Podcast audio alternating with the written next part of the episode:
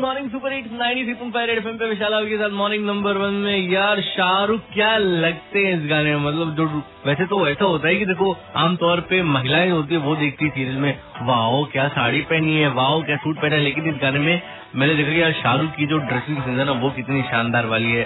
तो मैंने भी कोशिश की थी लेकिन बस कोशिश की थी। फ़िलहाल कोशिश नहीं करते यहाँ पर कामयाब करते अपनी इस कोशिश को।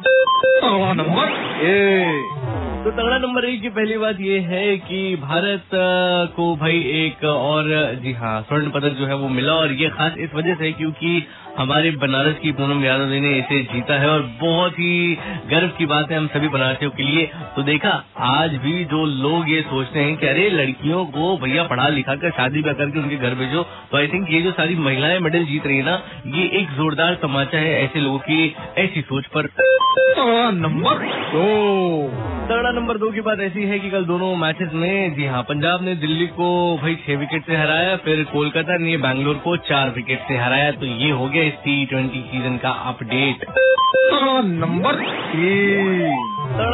की बात ऐसी है कि भाई संडे सुबह जो बारिश हुई थी भोर में एकदम बिजली कड़क कड़क के तो किसानों को बहुत नुकसान हुआ। ऐसी भाई बिन बादल वाली बरसात जो होती है ना, इससे बड़ा डर लगता है। सीरियसली मतलब मैं तो रात में डर ही गया था। ऐसी बिजली चमक रही थी, ऐसी बिजली चमक रही थी लग रहा था कमरे के अंदर ही आके गिर जाएगी। नाइनटी थ्री पॉइंट फाइव पे विशाल आपके साथ मॉर्निंग नंबर वन ऐसी बजाते रहो। Good morning.